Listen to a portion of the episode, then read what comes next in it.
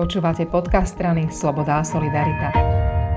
S poslancom za SAS Petrom Osuským sa budeme rozprávať o zákone, ktorý by mal napraviť ďalšiu skrivd minulosti. A ide o to, že za minulého režimu bolo veľa ľudí, ktorí mali veľa výhod a bolo veľa ľudí, ktorí mali veľa nevýhod.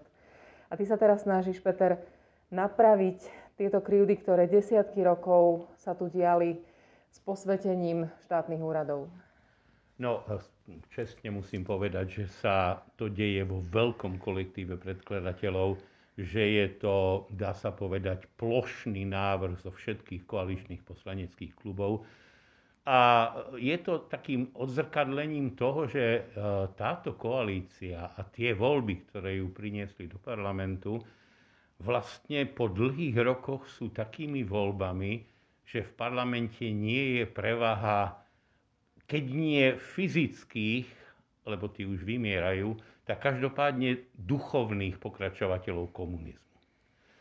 Je tu predložený návrh, ktorým sa upravujú e, dôchodky príslušníkov štátnej bezpečnosti a represívnych orgánov teroristického totalitného režimu, ktoré tento, povedané dokonca dikciou komunistickou, používal ako železnú pesť na tých, ktorí nevideli svet tak, ako to chceli komunisti.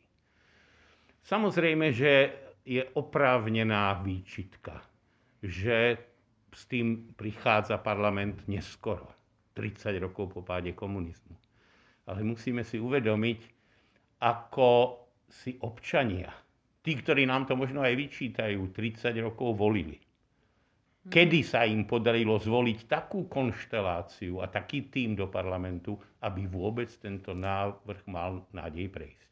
Je tu ešte jedna výčitka a to, že vlastne ide spätne, ani nie o odoberanie peňazí v minulosti, ale, ale áno, nie, nie už vyplatených, ale ide o vlastne poškodenie ľudí, ktorí sú zvyknutí na nejakú istotu, na nejaké peniaze a zrazu im na tie peniaze ideme siahnuť.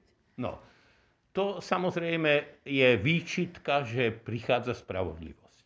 Pretože to, že tí, ktorí ľudí zatvárali, vyslúchali, mlátili, znemožňovali eh, a následkom toho boli eh, režimom dobre odmeňovaní, zatiaľ čo tí, ktorí keď vyšli z basy, potom pracovali v najhorších zamestnaniach, ich deti, ktoré by sa o nich mohli starať, mali veľmi často znemožnený osobný rast.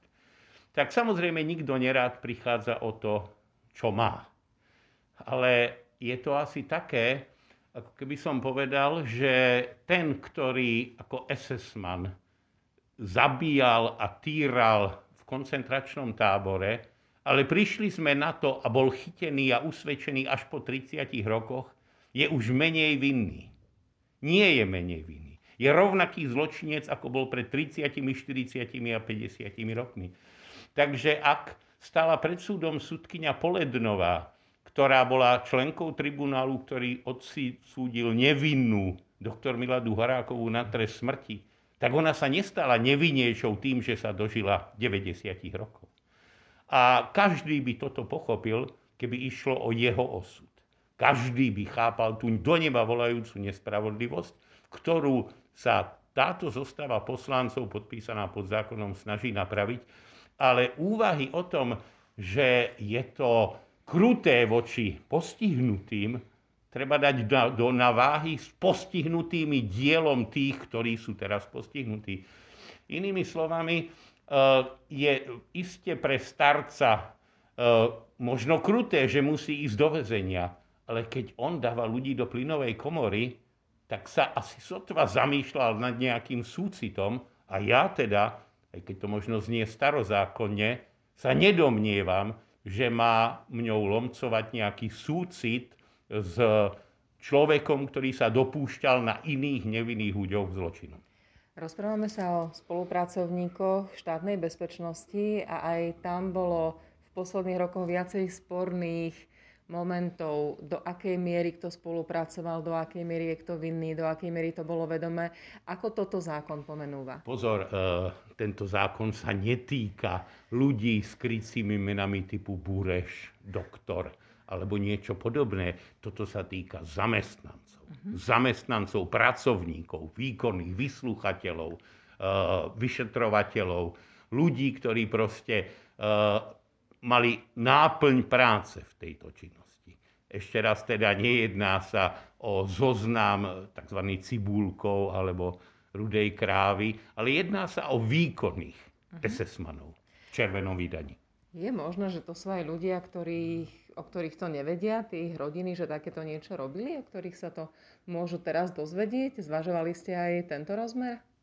Ja si myslím, že je málo pravdepodobné, že niekto, kto chodil a teda o kom deti vedia, že oco robil na februárke. Alebo niekde inde. Takže tam robil v zahradníctve a pestoval orchideje to znamená, že ak e, sme my, bežné deti, vedeli, kde robí náš otco a mama, tak nejaká predstava, že by tie deti, ktoré už dneska tiež môžu mať 60 rokov, nemali tušenia, odkiaľ ocko prináša plat, je čisto naivná. Ešte si povedzme, o akú čiastku chceme znížiť tie dôchodky. Aký je, aký je, aké je presné znenie, aká je tá litera návrhu zákona? Každopádne to nebude znamenať prepad do uh, nejakej chudoby, len to bude znížené o ten podiel, ktorý vynášali tie výsluhové dôchodky. Teda nebude mať človek, ktorý má nejaký dôchodkový vek, odrazu o to vyšší plat, o koľko mu pririekal tzv. výsluhový dôchodok. Uh-huh. Bude mať dôchodok v súlade s nejakou kategóriou zárobkov bez plusu. Ďakujem veľmi pekne.